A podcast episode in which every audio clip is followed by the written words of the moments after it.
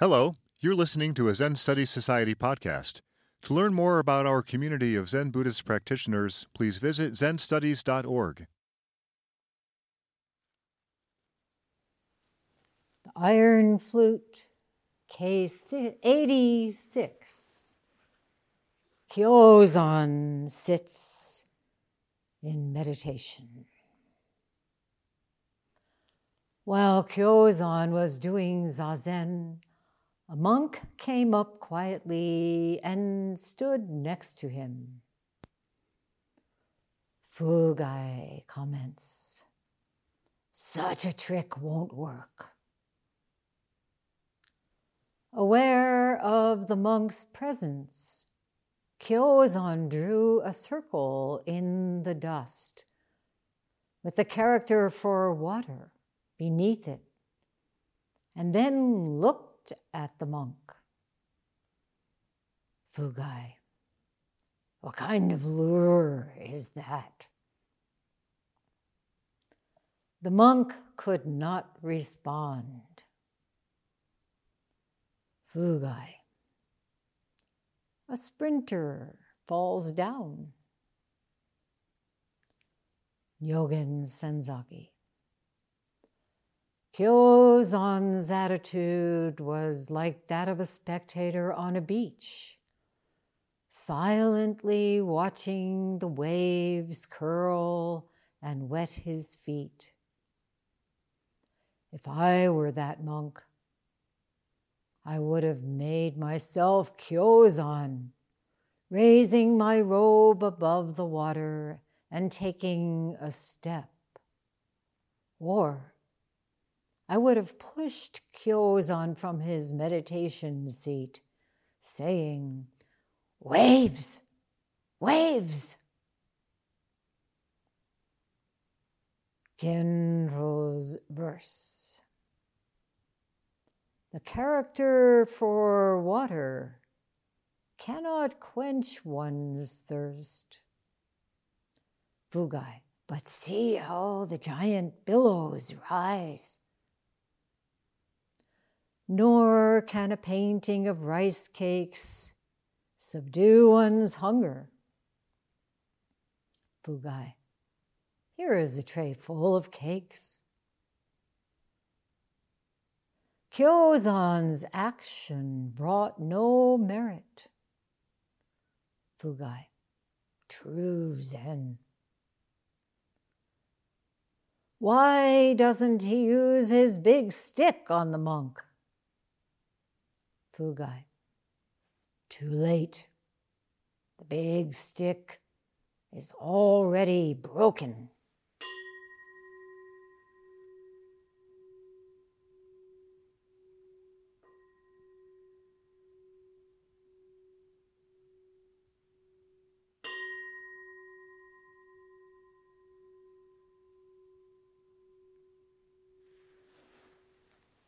Waking up this morning 3:30 realizing I couldn't do anything anything at all. I picked something up it fell. I tried to put one thing into another it didn't go. Oh and this just broke.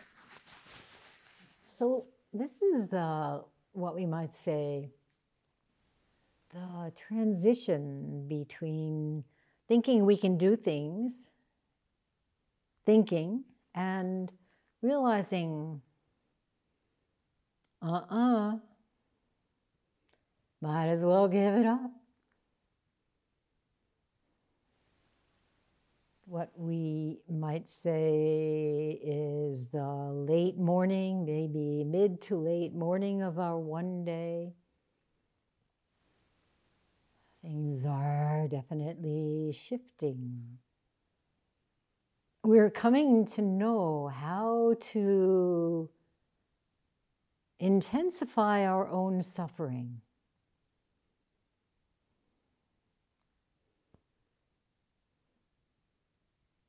Distractibility.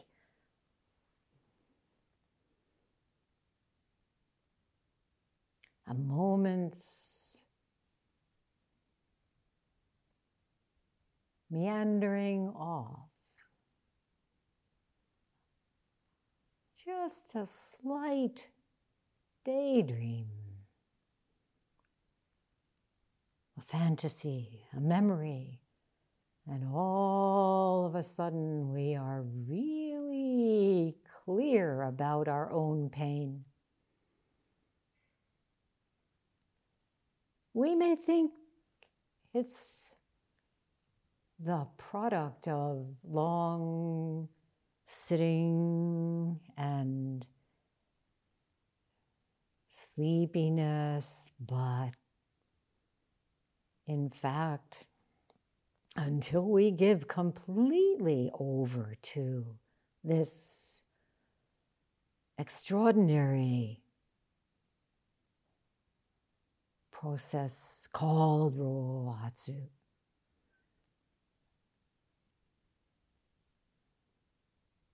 We will be seduced or lured into such misery.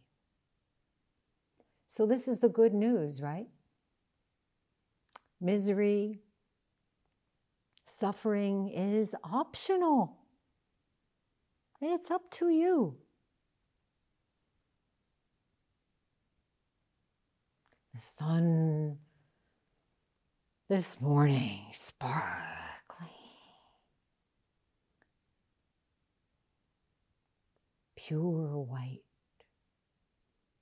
shining, such delight.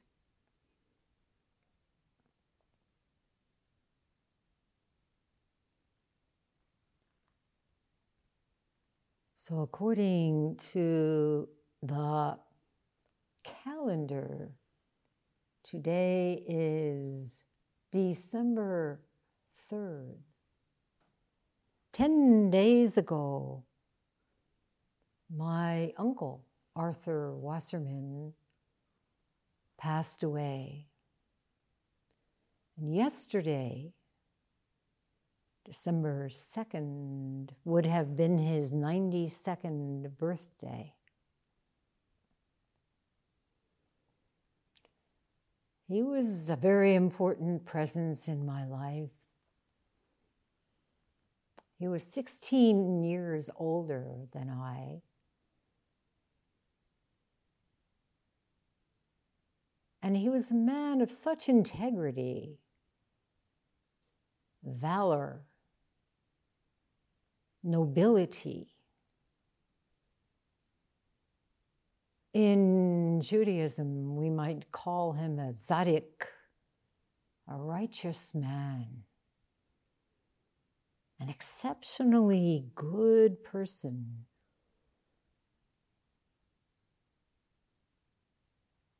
Of hidden virtue.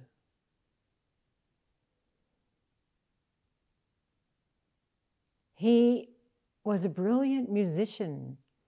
He had a beautiful tenor voice and played many instruments. His favorite was the cello.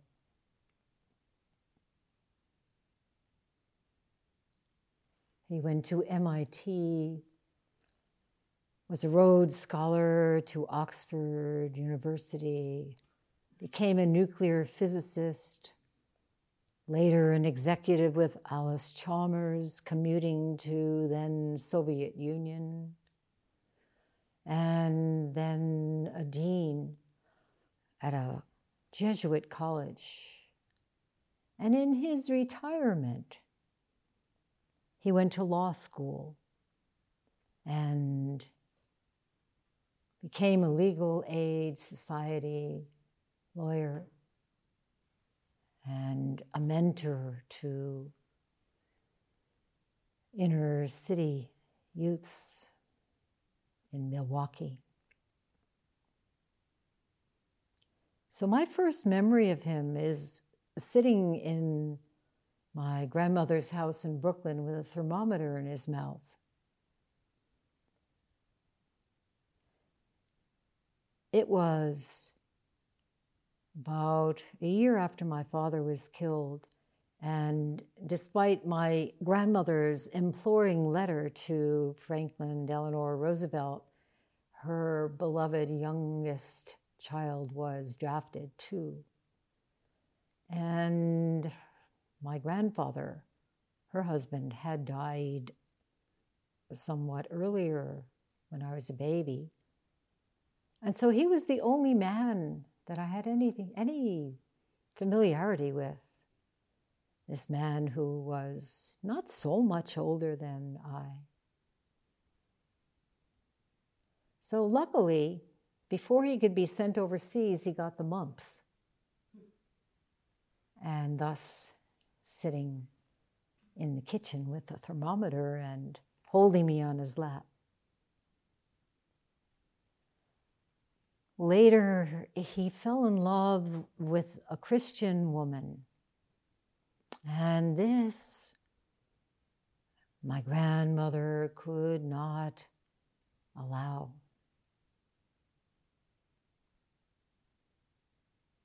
She and all of my grandparents came from Russia and Poland at a time when there were many Jews slaughtered by Christians.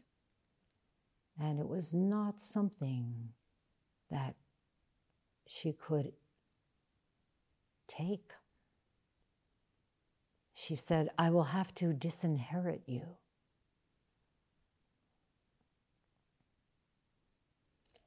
And what a decision for him. But his filial piety prevailed, and he gave up his relationship.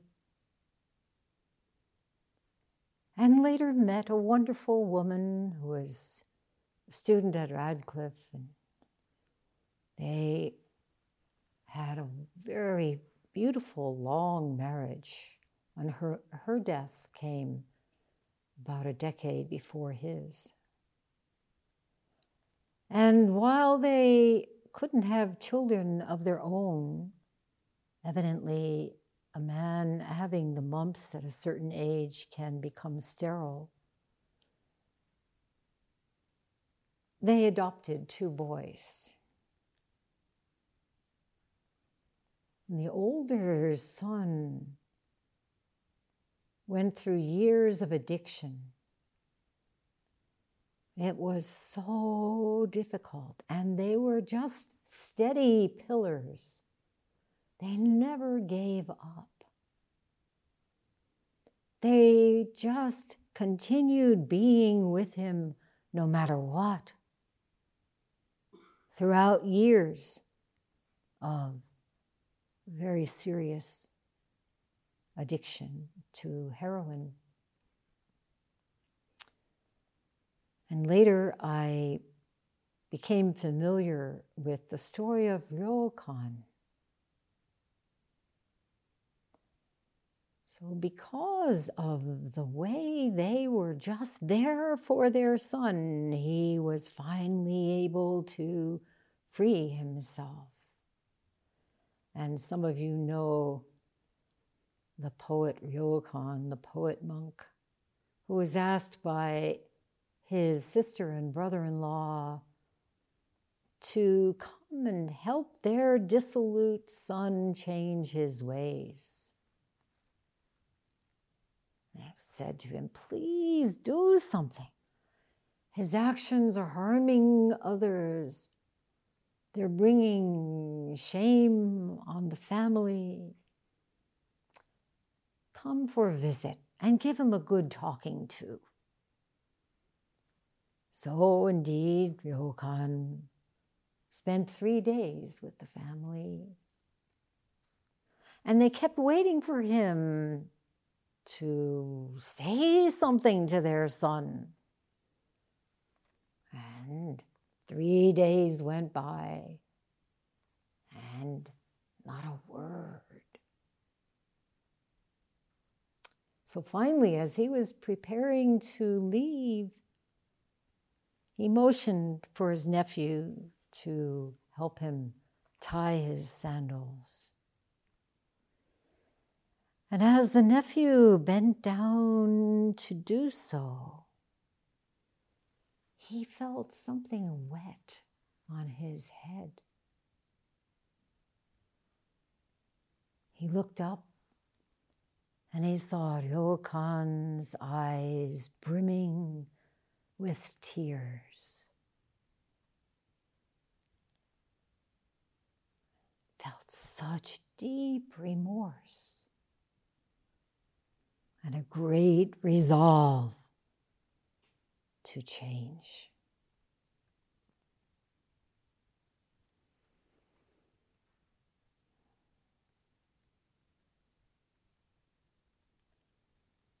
I think for many of us, sitting in this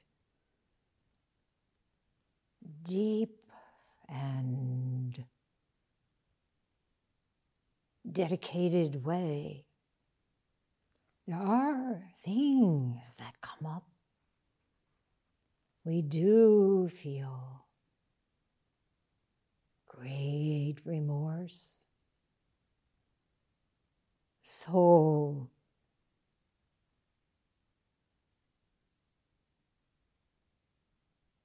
our vow strengthens.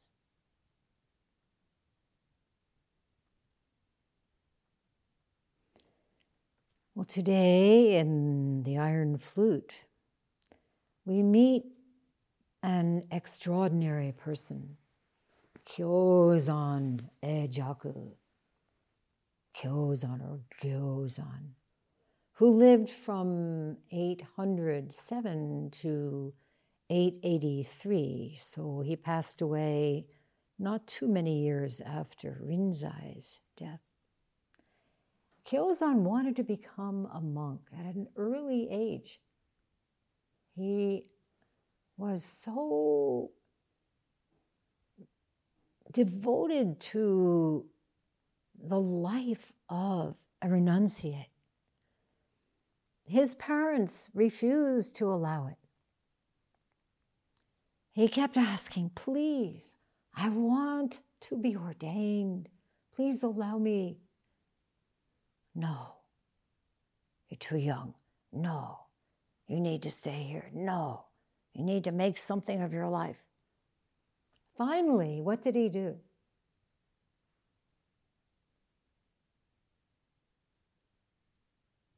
Anyone remember?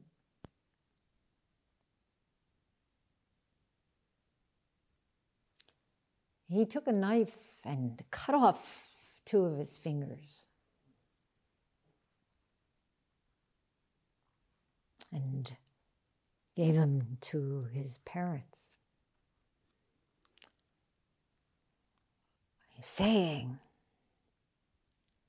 I vow to repay my filial obligation, but I must do it through the Dharma.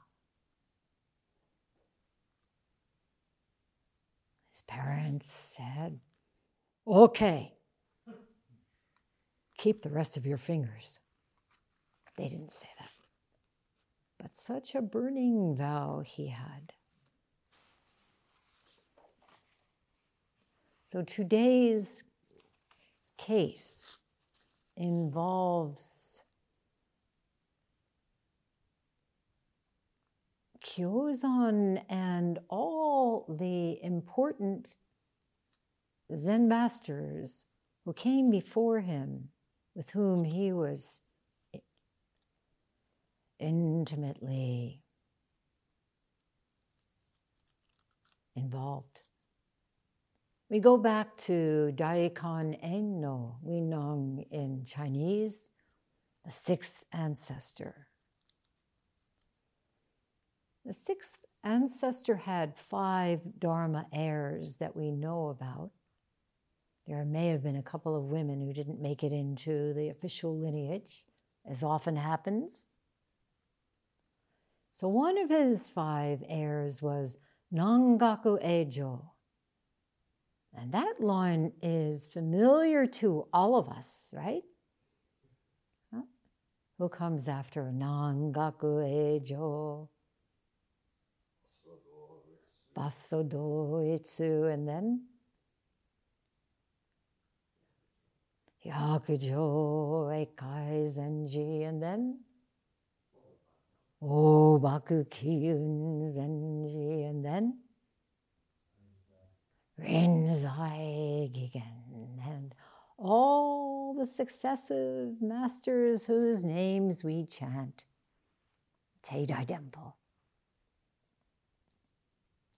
But there was another of the sixth ancestor's heirs, quite pertinent to this koan, and that was Nanyo Echu Kokushi. Kokushi means national teacher. And he had one heir named Tangen Oshin. You, some of you may remember in the Mumonkan gateless barrier, case 17.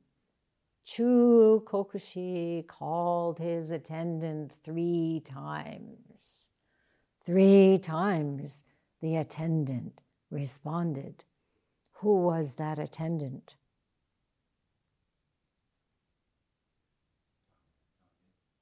Can you speak a little louder? Tongan. Tongan. That's right. As you may recall, the sixth ancestor devised a secret text with 97 sacred circles. And he gave this text to Chu Kokushi,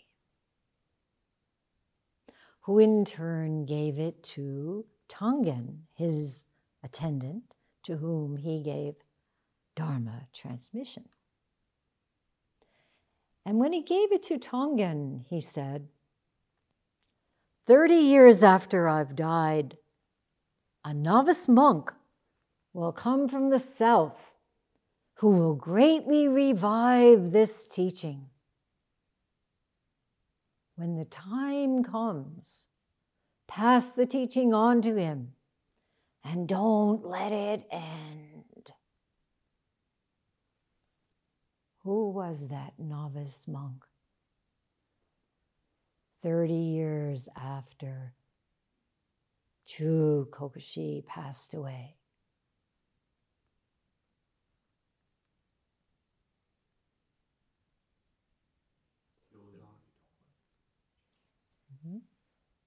Hmm?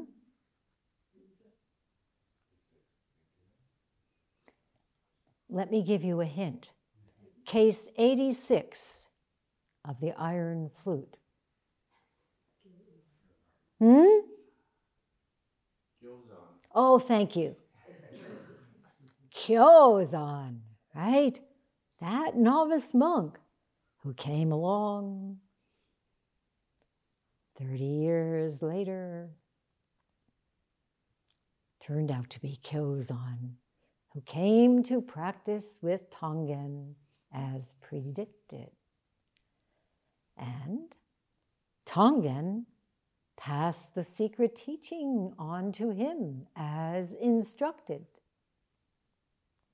And then, a little while later, Tangen said, By the way, that text with the symbols I gave you is extremely rare, esoteric, and precious. Kyozan said, Hmm, well, after I examined it, I burned it. Tangen, what? This Dharma gate of ours can be entered only by a few. How could you burn it? Kyozan said, After examining the text, I fully comprehended its meaning. Then there was no use keeping it. But if you'd like another copy, no problem. I'll make one. And he sat down in front of his teacher and wrote the entire text out from memory.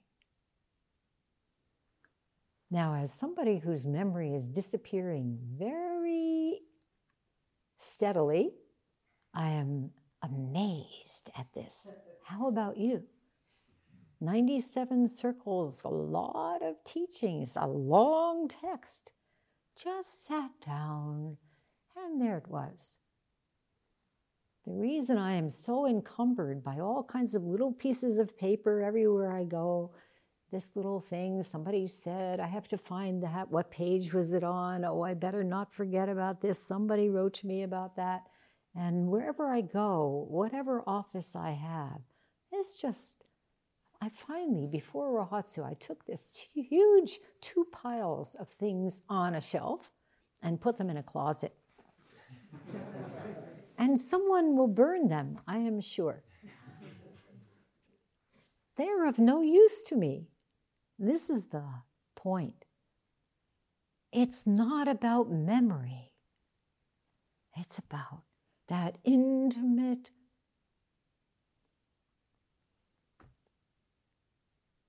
what he said. I fully comprehended its meaning. This is not an intellectual memorization, right?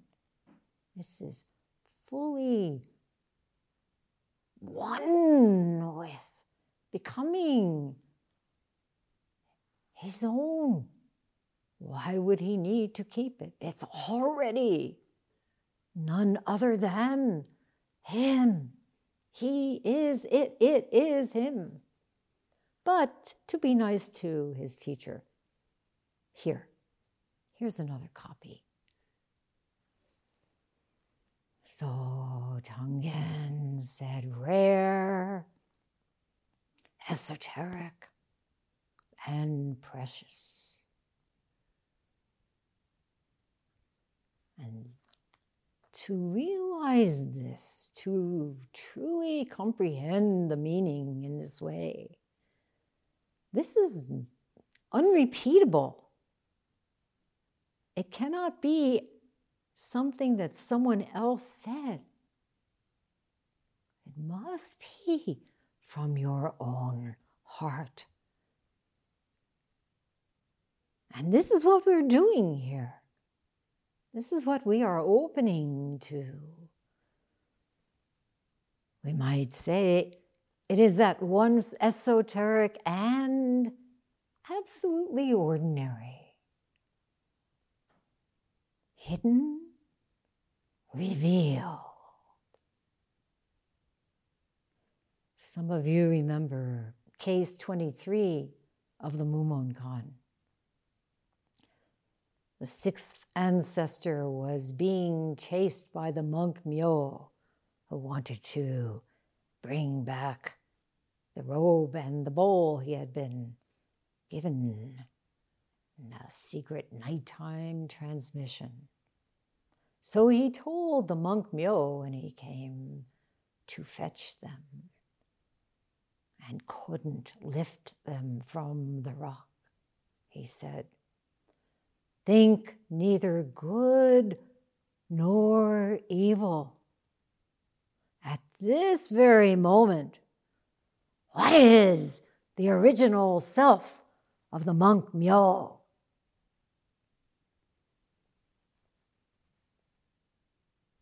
At these words, Myo was directly illuminated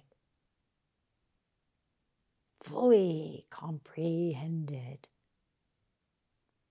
And then he asked the sixth ancestor, besides the secret words and the secret meaning you have just now revealed to me, is there anything else deeper still?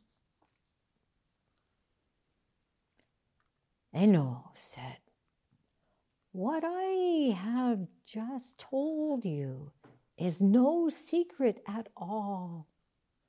When you look into your true self, whatever is deeper is found right there.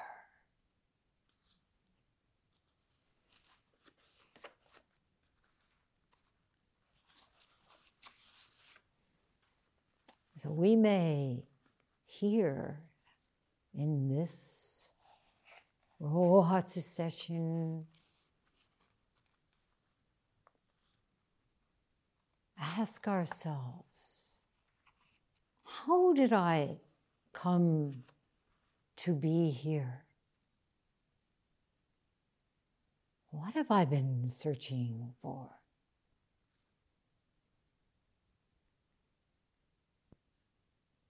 Of course, Rohatsu comes every year, same dates, November 30th through December 8th.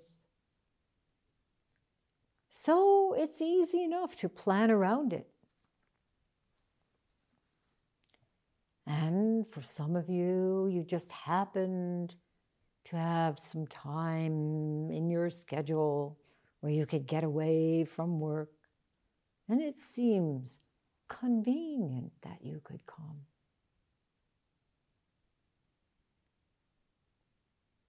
But some of you truly felt Rohatsu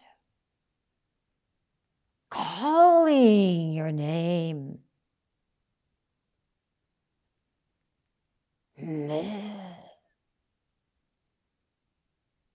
Calling. Spreading its arms through the entire Dharma Dhatu. Come. Come. Come meet with your true self. And in truth, it's not you deciding to do this. It's not you thinking, oh, all right, I'll clear my busy life, then I'll go to session. Or thinking, oh, I'm ordained, I have to go to Rohatsu. and sitting Maybe in the beginning it seems like, oh, I have to clear my mind of all these distracting thoughts, all this extraneous nonsense that keeps coming up, and then I can enter fully into Mu. Does that work? No.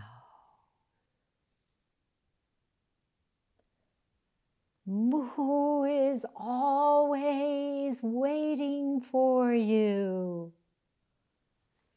Arms open. Come, darling. Just come.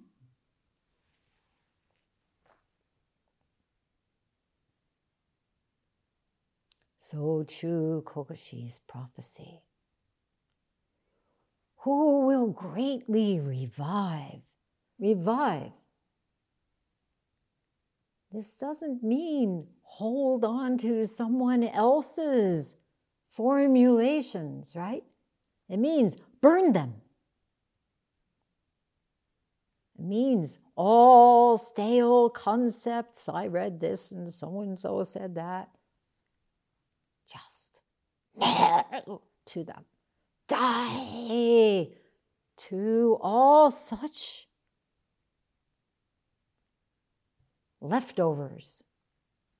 As Hakuin Zenji said, cut at the root. And then just, just,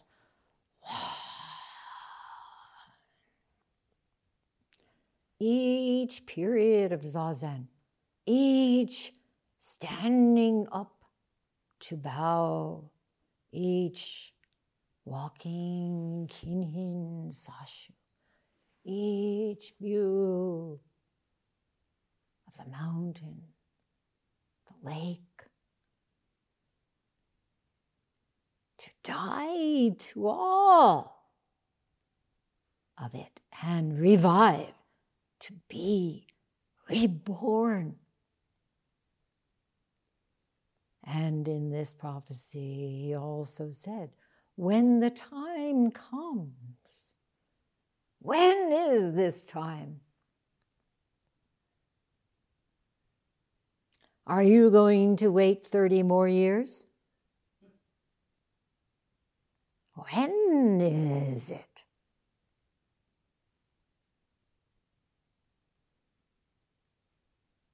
Hmm? You have to answer. Now. Now. Now.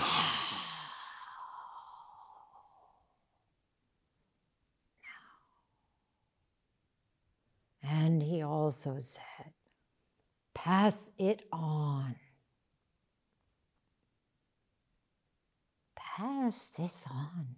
Let it radiate from your heart to all beings. And Chu Kokushi's prophecy ended. Don't let it end.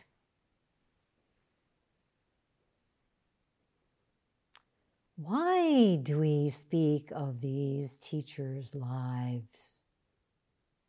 Why do we chant Rekidai Dempo?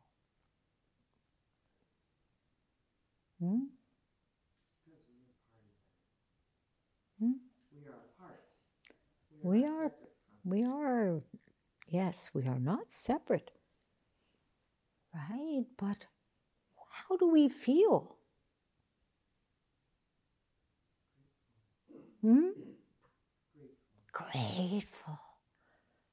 This gratitude for the struggles of each one of these people we name, we bow to. Upholding the treasure that we have received and are receiving right here now. So, what is the best way to express our gratitude? Yes, bowing, yes, reciting the lineage, yes, learning this Dharma. So profound and vowing to master all the teachings, yes. But most importantly, we must burn what has been codified and recreate from our own true self.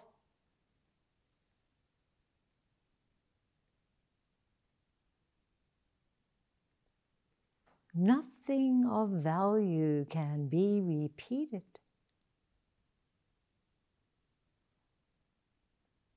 It must be first time coming from our own true self, alive. So that's why we chant. Eventually, after 45,000 times of reciting the Heart Sutra, what happens? Where did it come from? Hmm? A line, one line. Anybody?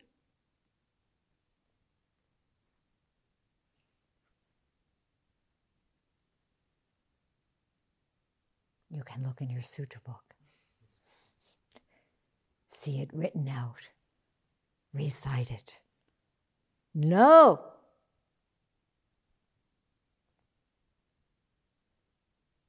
No hindrance, therefore no fear. Hmm? No hindrance, therefore no fear. No hindrance in the mind, no hindrance, therefore no fear. Where did that come from? Why does it come? This is complete intimacy. This is recreating. Creating, I take away the re. Really. Then, word for word. First time, only time.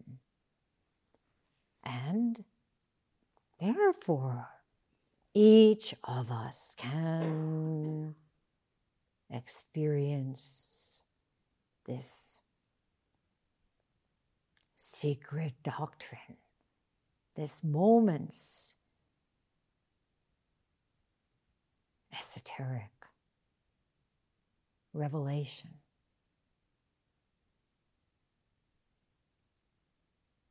Passing it on, our responsibility, not letting it end.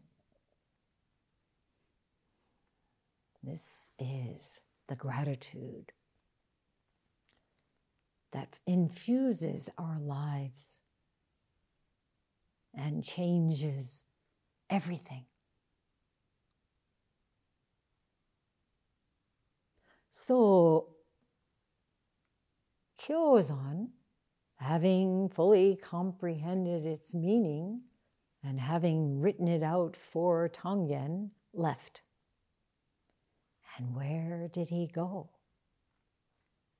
Does anyone remember person with whom he was extraordinarily linked with so much so that a new school was formed, a school of Zen was formed?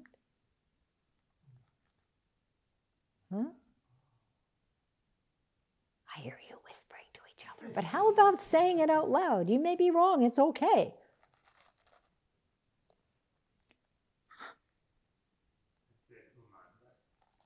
You would be wrong, and that's okay. Anybody else? Isan Isanryu, of whom we heard briefly yesterday. Hmm? Tokusan had a brief encounter with him after leaving Ryutan's place. So, anyway, Kyozan came to Isan and he asked, What is the true abode of Buddha? Isan answered, Think of the unfathomable. Or in Daito Kokushi's admonitions, think the unthinkable, transmit the untransmissible. Or in the Diamond Sutra, what is the true abode of Buddha? The mind that abides nowhere.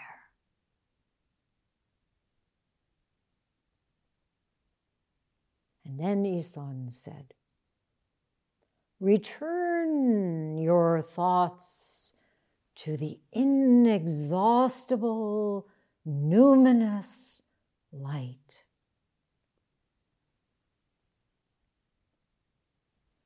Now, if someone says to you, What is this business of esoteric Zen? I thought that was some other school. You can say, It's just the inexhaustible, numinous light. which is shining through the day, through the night, when you are feeling joy, when you are completely taken over by misery, always waiting for you. Come.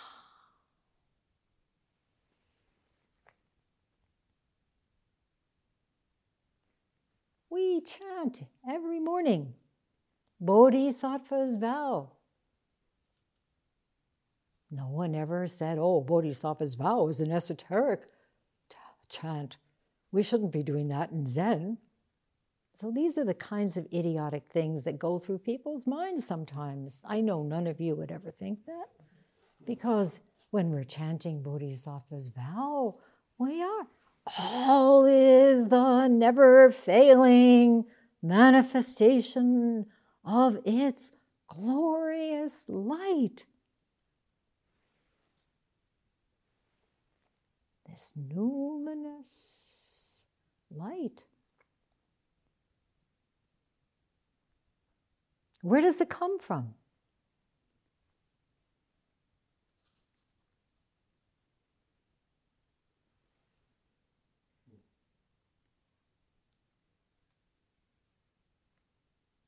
You may think, oh, it comes from the birth of the universe. The sun, the moon, the stars. Return to that unfathomable, unthinkable, inexhaustible, numinous light. This is Isan speaking to Kyozan, speaking to each one of us. And Isan then said, When all thoughts are exhausted, you've arrived at the source where true nature is revealed, eternally abiding, where the Buddha's abode is. That place where there is no difference between noumena and phenomena is the true abode of Buddha. Isan's words, Kyozan experienced great enlightenment. The water, the trees, the mountain, the snow, the clouds, the sun, the breath, all directly manifesting this true abode. Each one of us sitting in this true abode.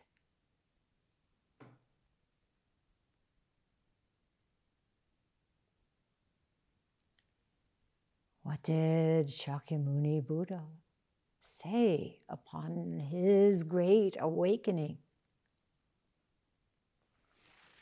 Soen Roshi's calligraphy. Wonderful. I and all beings together are perfect and complete just as you are, right here now, perfect and complete. Even though some little voice inside may be saying, Well, I could be a little more perfect, or if only I got such and such, I'd feel complete. No, just as you are. And he said, The three realms are my home wherever you go, you are at home. And all sentient beings are my children. We can feel this sitting together this way, right? When we chant great vows for all, we can feel this.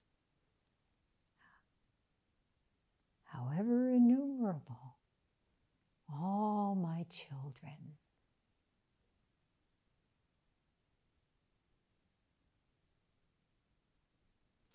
So Isan and Kyozan, this immediate recognition,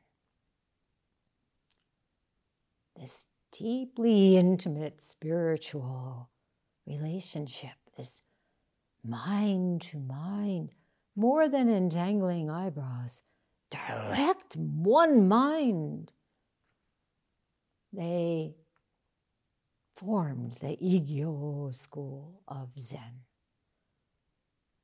and revived the sixth ancestors' esoteric teachings. I've been going case by case successively through the iron flute. And some of you who've been around for some time may remember case 16. Also, Kyozan and Isan appear. It tells of Kyozan standing quietly next to Isan not a word, just standing, his hands in sashu, like this. Not in gasho, not doing anything, just. Sashu is translated by Nyogen Senzaki as free hands the title of a poem by one of his favorite poets, Jakushitsu. So I will read this to you, this poem. A flawless gem illuminates the whole mountain. It casts pure light in every direction. To attain this gem, is not difficult. Just keep your hands off the cliff.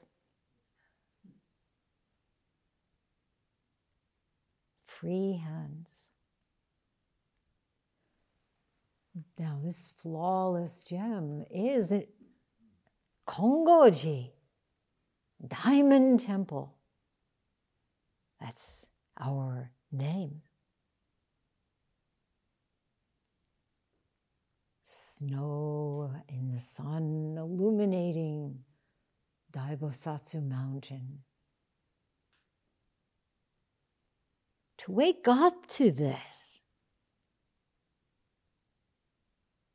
to attain this gem, is not difficult.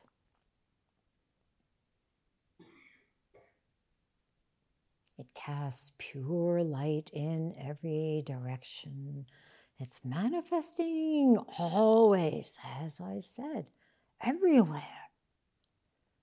Just keep your hands, your mind free. No need to try to grasp after anything. Hands off. Open hands. Nothing to give, nothing to receive. This is Isan and Kyozan. The two are of one suchness. So today we have Kyozan sitting, and a monk comes up quietly and stands next to him. Perhaps this monk had heard of the story of Kyozan and Isan that I referred to, case 16. Fugai says, such a trick won't work. Why does he say it's a trick?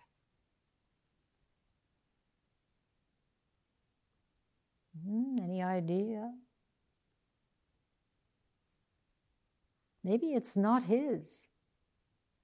Maybe it's an artifice or a plan. I'm brave enough to go up and just stand there challenge him. But we get the feeling that maybe this monk is trying to show off, trying to display his knowledge, his grasp of something someone else did. It's always tricky, isn't it, when there's a gap that's quite palpable between experience and action. And our practice is to close that gap. Not to reflect, now what should I do? But just be, be as it is. Be umon. Be whatever wonderful mistake you may find yourself in.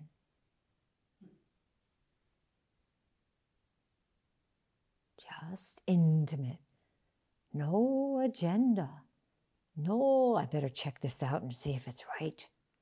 Just no doctrine, no history. Let it go.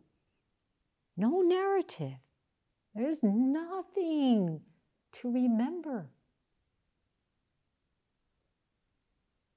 This empty hands.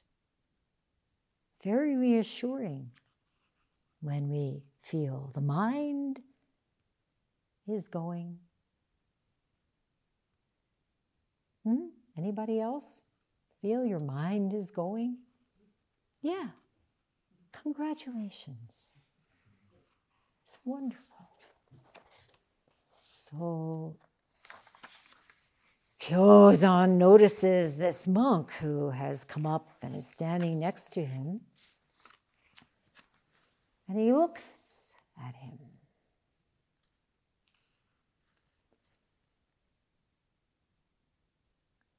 Aware of the monk's presence, Kyozan drew a circle in the dust. Now, you've heard about circle, right? Hmm? This is Kyozan, who has come as predicted, who is carrying forth the sixth ancestors' sacred text and circle. Never mind 97. One is all it takes.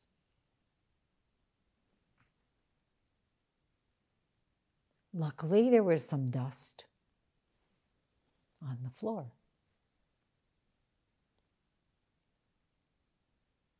Circle. This sacred circle, this enso.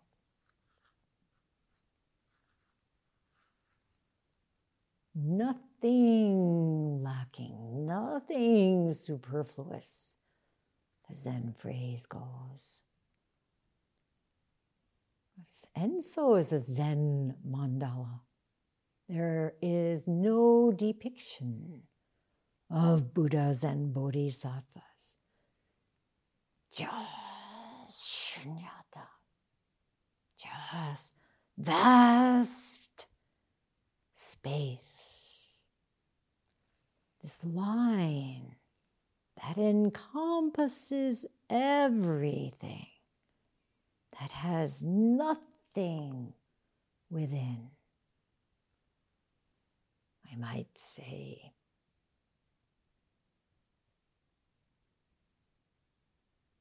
not a depiction, but the essence itself of mirror mind. And then under this circle, he drew the character for water. We might understand it as the waves coming and going, all phenomena, tossing, all of this wondrous movement of form. In Faith in Mind by Sosan Zenji that we chanted whenever that was, earlier this morning. The two exist because of the one, but hold not even to this one. When a mind is not disturbed, the 10,000 things offer no offense. When the 10,000 things are viewed in their oneness, we return to the origin and remain where we ever have been. This is circle. Water. And so Kyozan did this and then looked at the monk.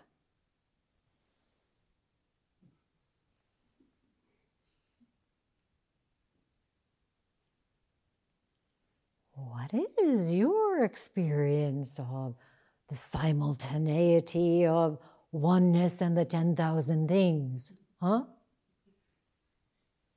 How you manifest it?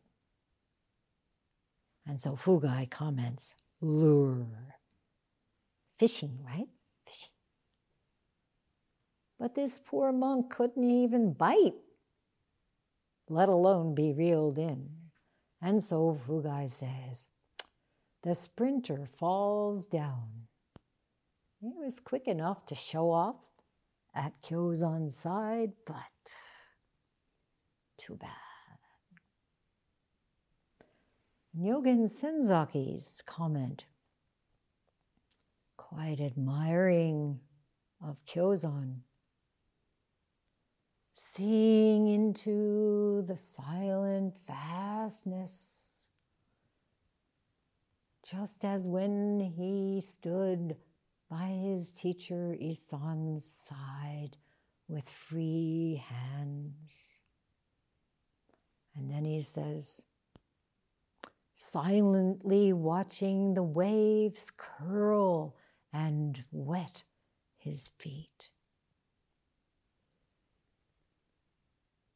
Shunyata, vast ocean, waves, never apart from the 10,000 things. It's not let me get out of my entanglements and then I will do good zazen, right? It is simultaneous. So we have this small koan. Kyozan is just sitting. A monk comes and stands next to him in whatever condition of mind, and Kyozan silently gives it all away, and the monk can't respond. That's it. All the rest, comments. Comments, this is what happens in each case of the iron flute. There is koan and then comments. It was compiled by Soto Zen master Genro Oryu in the year 1783 and it was his successor, Fugai, whose caustic, rather sarcastic remarks appear throughout. And so when I read this to you, it's a little confusing. So I try to lower my voice and I type, I print it out in slightly smaller. But it is again this simultaneity, even though years have passed. Fugai sometimes takes his teacher Genro to task in a wonderful way, the way that Mumon Ekai comments sarcastically, often in his verses, in his commentary. Nyogen Senzaki began translating this iron flute in 1939, and he continued working on it while imprisoned at Heart Mountain, Wyoming, and mailed sections of it to his disciple, Ruth Strout McCandless, for editing. So we end with Genro's verse. Then I will read it straight through without fugai so you can perhaps feel what Genro was saying. The character for water, the character, the kanji for water, cannot quench one's thirst. Did you ever try licking a character on paper when you were thirsty? The character for water cannot quench one's thirst, nor can a painting of rice cakes subdue one's hunger. Painting can't be eaten. Kyozan's action brought no merit. Why doesn't he use his big stick on the monk? So, of course, we can't quench our thirst with something that is drawn on paper. However, as Fugai says, see how the giant billows rise. What are billows? The waves, right? See how the billows rise. This is more than a mere drawing of a character. The form of no form is form. Drink deeply from this Dharma source. Again, come. Come and drink. And painted rice cakes Frequently, we come to this kind of metaphor. Painted rice cakes, of course, you will still be hungry.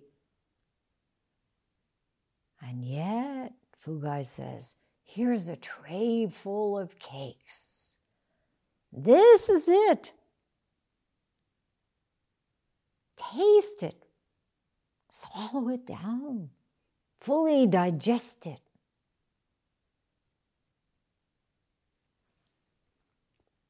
And then Kyozan's action brought no merit. You remember what Bodhidharma said to the Emperor Wu when he told him about all the wonderful things he had done for Buddhism in China and then asked, So, what merit have I gained? And what merit? No. And here Fugai says, Chosen. Nothing to cling to, nothing to elevate. No one needs to tell you, oh, good job. Hide your virtue. And then Last line. Why doesn't he use his big stick on the monk? Fugai says, Too late. The big stick is already broken.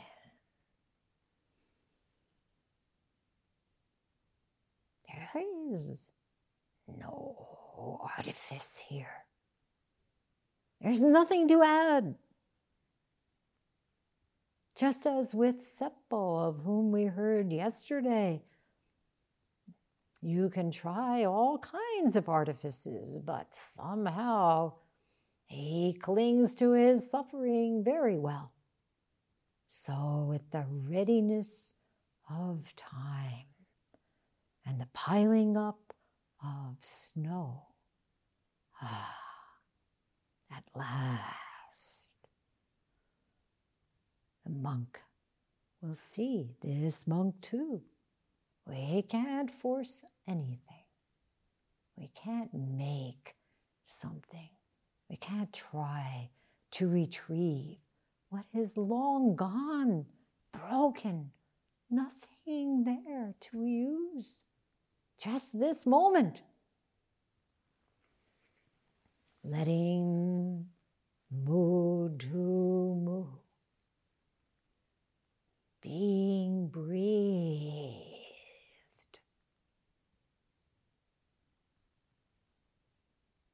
This vow of Kyogen meeting the vow of Isan, meeting the vow of each one of you. And as Hakuin Zenji said last night in his exhortations, you who practice the way, first of all, must have a great vow. Be humble in your words and deeds.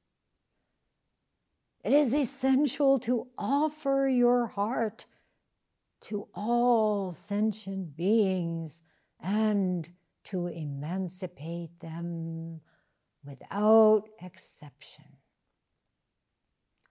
As for the great way of the Buddhas and ancestors, not a single one accomplished the way without great vow.